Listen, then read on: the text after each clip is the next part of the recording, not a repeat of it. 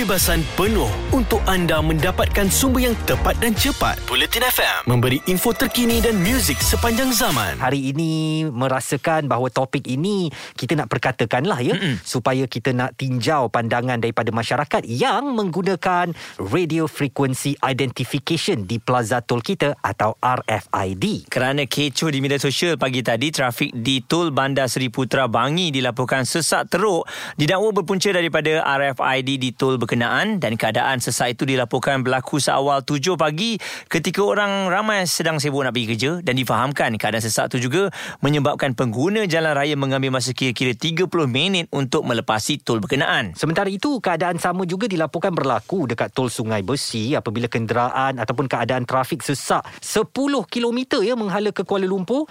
Uh, tinjauan akhbar Kosmo mendapati orang ramai meluahkan rasa tak puas hati dengan pembukaan lorong-lorong RFID yang didakwa menyebabkan kesesakan teruk pagi tadi. Pengguna mendakwa terdapat beberapa kenderaan terpaksa mengundurkan kereta kerana RFID gagal mengesan pelekat yang ditampal pada kenderaan mereka.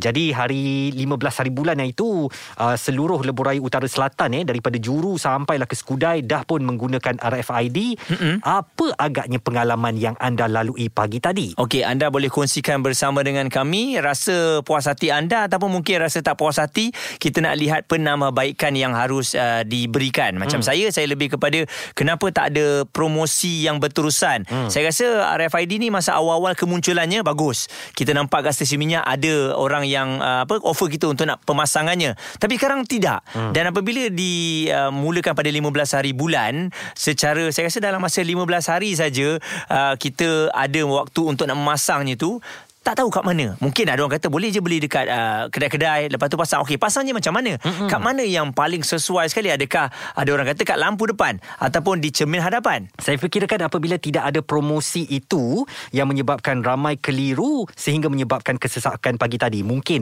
RFID ditampal di tempat yang tidak boleh dikesan mm-hmm. oleh plaza tol berkenaan sehingga menyebabkan ada kenderaan yang terpaksa berundur.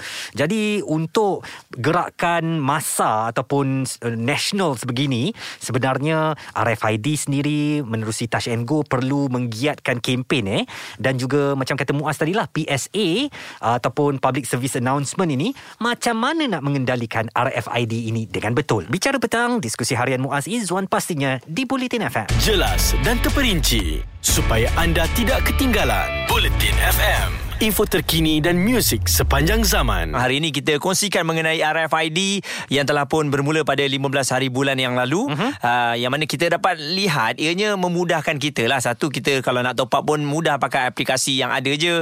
Lepas tu lebih cepat. Tiba-tiba pagi ni pula ada yang berkongsikan di media sosial. Sesak teruk beberapa buah jalan oleh kerana ada kenderaan dia punya RFID tu tak dapat nak didetect. Di Bandar Seri Putra, Bangi, tolnya sesak sehingga 3-4 km km manakala tol Sungai Besi keadaan trafik sesak sehingga 10 km semuanya gara-gara RFID. Kita ada Syarul yang pagi tadi pun geram panas telinga je. Dan macam cerik panas akibat uh, ter uh, li, akibat terlibat dengan kesesakan uh, dek kerana RFID ni. Apa cerita awak Syarul? Okey, saya nak bagi tahu yang saya antara yang penyebab kesesakan. Okey. Dengan RFID ni. Uh-uh. Oh. Kenapa? Kenapa? Okey, mula terus terang saya nak kata yang saya seorang yang optimistik lah berkenaan dengan RFID ni. Saya hmm. rasa macam, oh bagus teknologi ni. Dan saya pasang RFID saya sewaktu RFID tu pemasangannya percuma. Oh. Waktu PKP dulu. Uh, jadi saya dah, uh, saya dah tampal di dua buah kereta saya dan tak pernah ada masalah langsung. Hmm. Sampailah saya pernah, uh, sampailah uh, lately ni, saya ada hadapi dua masalah. Hmm. Masalah pertama ialah um, RFID punya palang tu dia tak nak uh, naik langsung.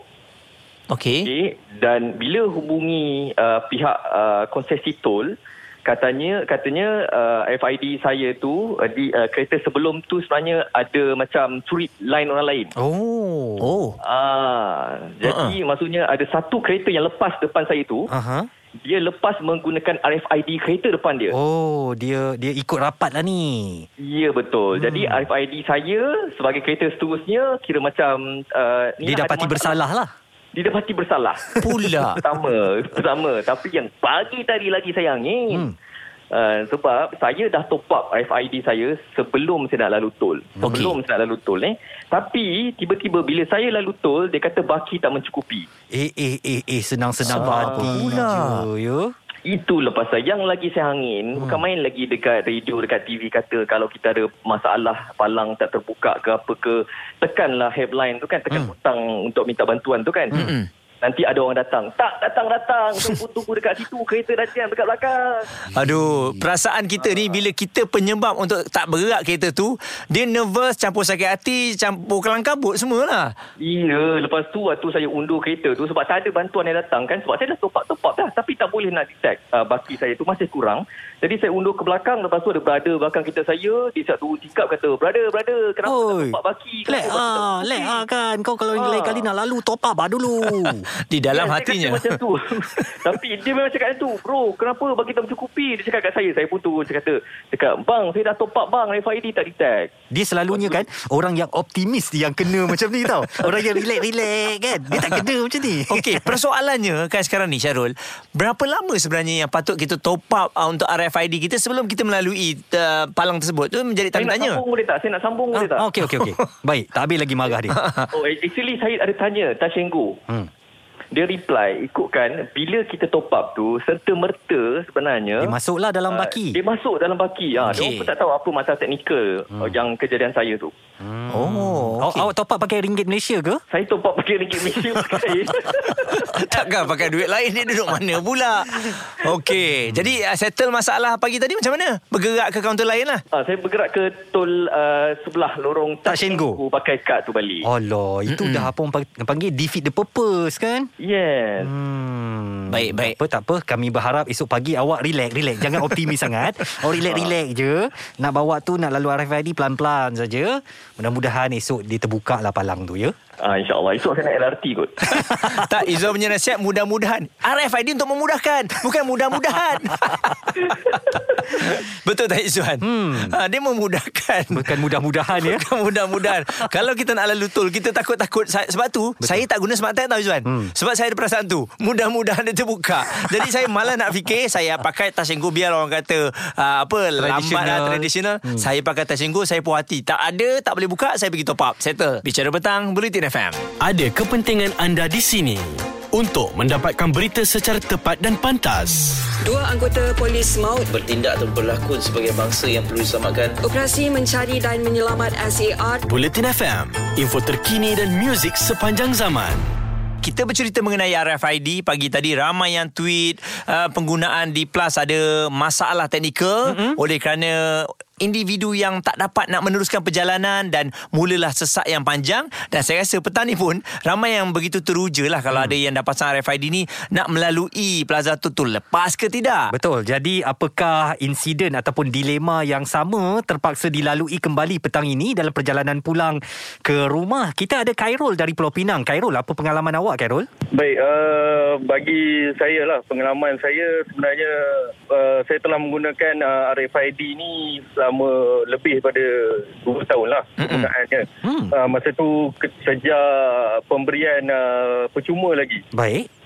Okey, so jadi pengalaman saya sekarang uh, peng- bagi untuk penggunaan RFID ni bagi saya setakat inilah untuk pengalaman saya uh, segalanya lancar. Mhm. Uh, tapi saya faham uh, kadang-kadang uh, rakan-rakan kita di uh, media sosial terut- terutamanya uh, mengatakan yang mereka mengalami pelbagai masalah lah uh, mengenai uh, label stiker di uh, RFID mereka tak berkesan dan terpaksa berundur dan sebagainya. Mm. Jadi pengalaman saya antara pengguna RFID yang terawal uh, saya- nak nafikan semua tu? saya tak mengalami terlalu banyak masalah mengenai RFID. Maksud saya jarang lah saya uh, mengalami experience yang uh, uh, RFID ni uh, tak lancar dan sebagainya. Tapi kemungkinan uh, berlaku apa aduan-aduan daripada rakan-rakan yang lain menggunakan RFID ni sepatutnya mungkin kita boleh ambil berat uh, kenapa dan mengapa benda ni boleh terjadilah. Hmm. Uh, saya dari sudut saya penggunaan RFID label yang mungkin saya ni adalah the best yang terawal Mhm. kemungkinan tak ada masalah Hmm. tapi bagi uh, yang lain orang lain yang menggunakan yang uh, selepas uh, awal tahun ini ataupun tahun-tahun yang uh, tahun-tahun sudah mungkin ada masalah. So bagi saya RFID perlu ambil uh, take note dan uh, mungkin perlu kaji uh, segala aduan yang di uh, diutarakan di media sosial ataupun directly to uh, uh, RFID lah. Untuk itu saya rasa uh, kita kena pertimbangkan uh, mungkin tingkatkan lagi promosi ataupun uh, tingkatkan lagi penyiaran mengenai uh, cara menggunakan RFID Mm-mm. ataupun uh, uh, ataupun kita boleh Peralihan inilah ya daripada Ya. touch and go ke RFID ya. Ya, betul. Sebab bagi saya uh, uh, transisi itu terlalu pantas dan tak meluas lah. Betul. Tak meluas. Baik. Ha, sekarang ni lebih lebih dia kita tahu mengenai RFID ini lebih kepada uh, selepas disebarkan keburukan menggunakan RFID. Bagi saya tak ada masalah dan memudahkan saya kerana saya tak perlu lagi pergi ke stesen minyak untuk apa top up atau reload kita punya uh, touch and go dan juga queue untuk apa setiap kali melalui tol juga lebih lebih pendek lah berbanding dengan menggunakan uh, uh, touch and go biasa. Baik. Saya fikir Muaz, mm-hmm. ini macam kes smart tag juga tau. Okey. Smart tag dulu yang besar tu, bagus. Mm-mm. Dia senang detect tau. Smart tag yang kecil tu yang nipis halus tu, yang itu payah. Okey. Jadi sebab itu membuatkan saya ni terlambat sedikit untuk menggunakan smart tag ataupun RFID hmm. dan saya masih lagi dengan touch and go saya. Awak ni ulat dalam batu lah. Tapi saya rasa senang hati. saya tak menyusahkan semua orang dan saya rasa iyalah ianya mudah. Tapi Hmm. RFID ni mungkin kalau kita lihat penambahbaikannya harus dilakukan Dan bila saya tengok kalau tengok eh pada kelebihan yang ada. Satu untuk RFID ni Hmm. katanya beri perkhidmatan lebih mudah, selamat dan pantas. Hmm. Setuju? Okey, yang kedua kurangkan kesesakan di plaza tol. Sepatutnya setuju tapi. Tapi pagi tadi macam tak, tak jadi berlaku, je. betul. Okey dan juga yang ketiga selaras dengan rancangan induk sistem pengangkutan pintar. Alright. Okey, tapi sebelum tu saya nak tanya awak uh, Muaz, awak pakai touch and go kan? Betul. Pakai tempat pemukul uh, pemukul lalat tu tak? Tak tak saya pakai tangan. ha, kan. Tapi iyalah yang lalat tu bagus juga. Nak cari kat mana eh? Jelas dan terperinci supaya anda tidak ketinggalan. Bulletin FM, info terkini dan muzik sepanjang zaman. Kita bukan nak mencari kesalahan RFID mm-hmm. tapi kita nak menilai dan memberikan input supaya kejadian yang berlaku pagi tadi kesesakan teruk di uh, banyak lorong RFID tidak akan berulang lagi sebab teknologi ini dicipta untuk melancarkan perjalanan eh Betul. bukan untuk menyesakkan lagi perjalanan dan kepala otak kita juga Okey, memang betul pun. Saya kalau tengok bila ramai orang kongsikan di media sosial, maka banyaklah input-input yang di luar pemikiran kita. Katanya, hmm. okey, ni company mana yang buat? Kenapa ada masalah? Kita tak nak fikir jauh-jauh sangat. Kita nak fikir, okey, mungkin pelaksanaan yang telah pun ditetapkan oleh PLAS pada 15 hari bulan eh, hmm. digunakan khususnya secara penuh ni, mungkin nampak macam tergesa-gesa tanpa promo besar-besaran. hmm, jadi kita ada Kamal dari Kelang Kamal apa cerita awak Actually saya uh, antara pengguna awal uh, RFID masa RFID buka untuk pilot user sebelum ni 2019 tak silap saya. Okey Uh, saya antara pengguna terawal lah.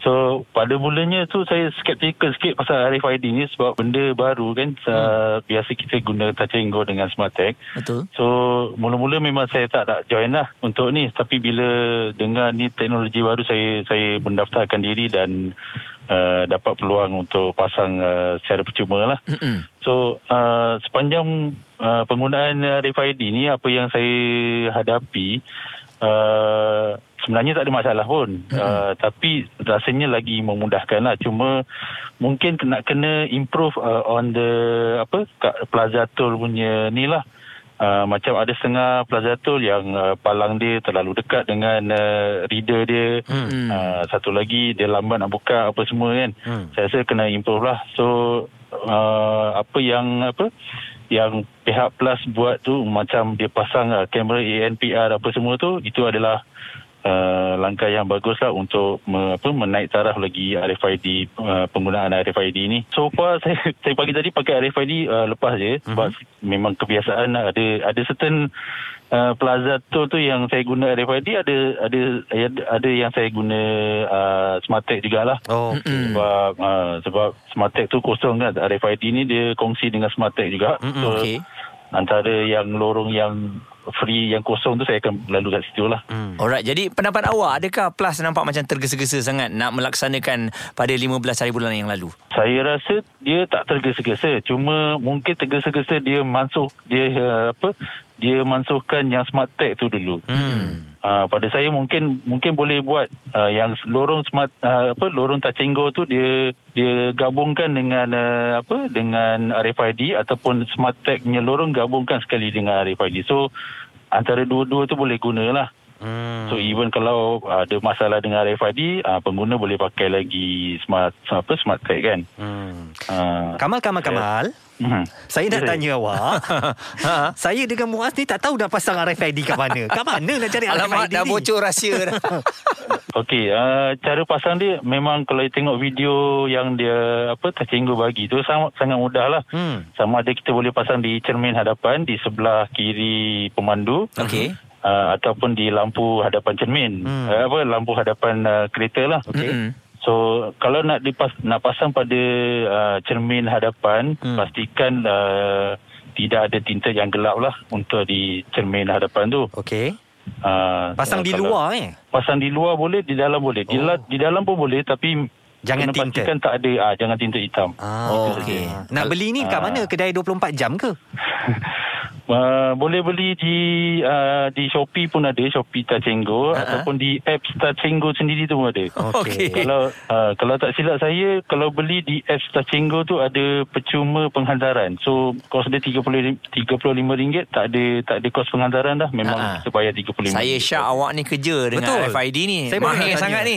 Ya. Tak lah, Ah. saya, saya tak bekerja dengan uh, uh, Tacenggo ataupun Arif Wadi pun tapi saya dah dah guna lama lah. Baik. Ah, Dan awak selesa dengan penggunaannya ya? Betul. Saya selesa guna dua-dua sebenarnya. Uh, RFID dengan Smart Tag Okey, juga. kita doakan semoga uh, apa RFID ataupun Tashenggo semua dengar ni, manalah tahu Cik Kamal ni boleh dapat diskaun. Free promosi, okey? Boleh, boleh. Saya saya harap pun macam tu jugalah.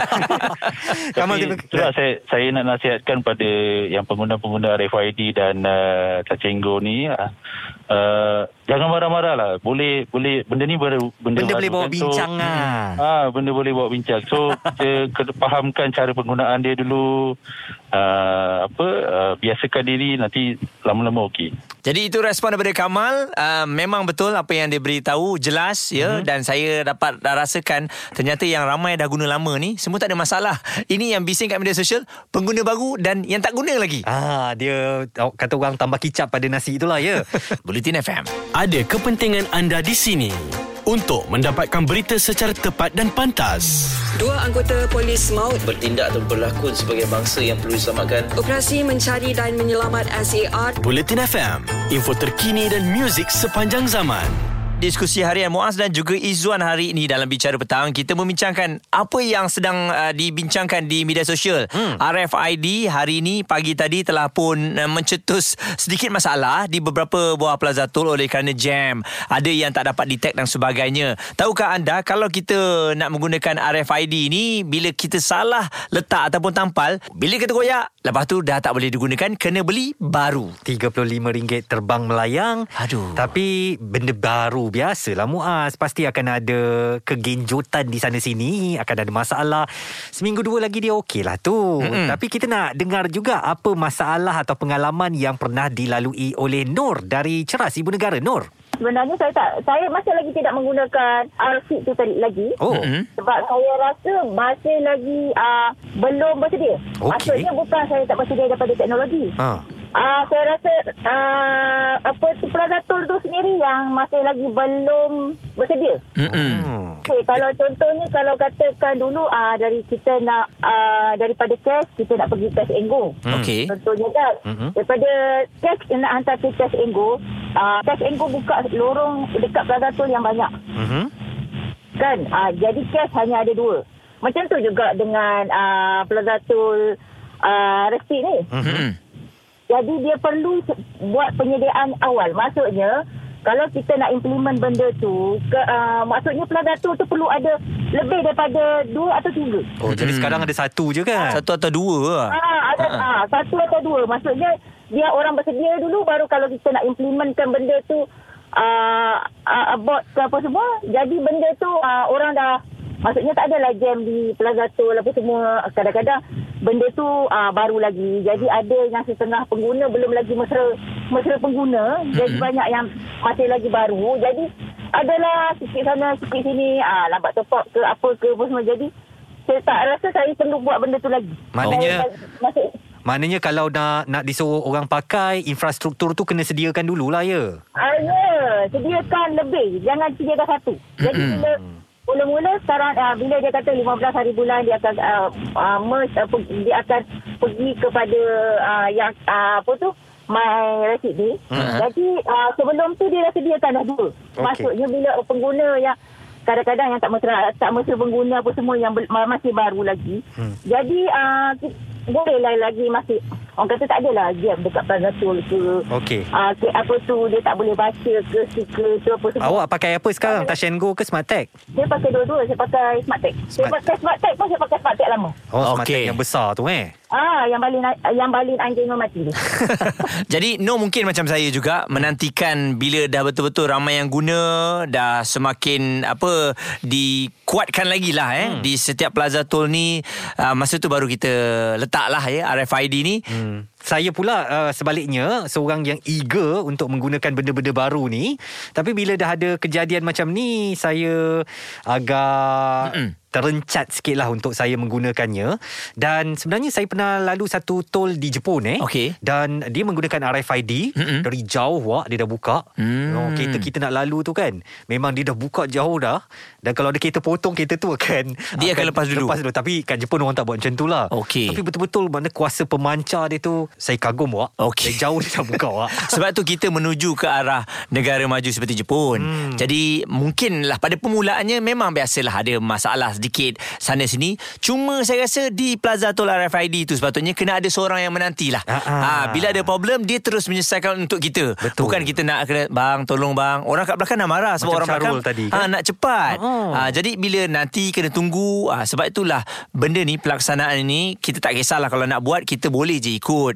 Yang memudahkan kita yang melajukan perjalanan kita tak ada masalah. Hmm. Cuma penambahbaikan tu harus sentiasa dilakukan dan promosi berterusan tu kena dibuat. Betul. Jadi esok saya harap mungkin Plus dengar lah kan Mm-mm. dan letaklah seorang pegawai uh, pemudah cara dekat situ kan. Pegawai yang menantikan kalau ada apa-apa masalah dia boleh uh, bantu kita supaya palang tu terbuka dan pergerakan akan lancar. Kami nak ucapkan terima kasih kepada semua yang dah memberi pandangan dalam bicara petang hari ini. Kita bercakap tentang RFID. Apakah pelaksanaannya terlalu tergesa-gesa sehingga menyebabkan banyak kesesakan di beberapa plaza tol utama di ibu negara hari ini. Jadi kepada anda semua di media sosial bawa bertenang siapa punya syarikat ini itu anda tak payah pening-pening sangat. Betul. Sekarang ni kita fikir satu je kemajuan untuk memudahkan perjalanan kita. Mm-hmm. InsyaAllah ya bila dah ada kita dengar suara dan juga pendapat anda ni penambahbaikan secara drastik harus dilakukan. Kekal bersama kami Bulletin FM, info terkini dan muzik sepanjang zaman. Bulletin FM, terkini, relevan dan penting untuk anda. Info terkini dan muzik sepanjang zaman. Bulletin FM.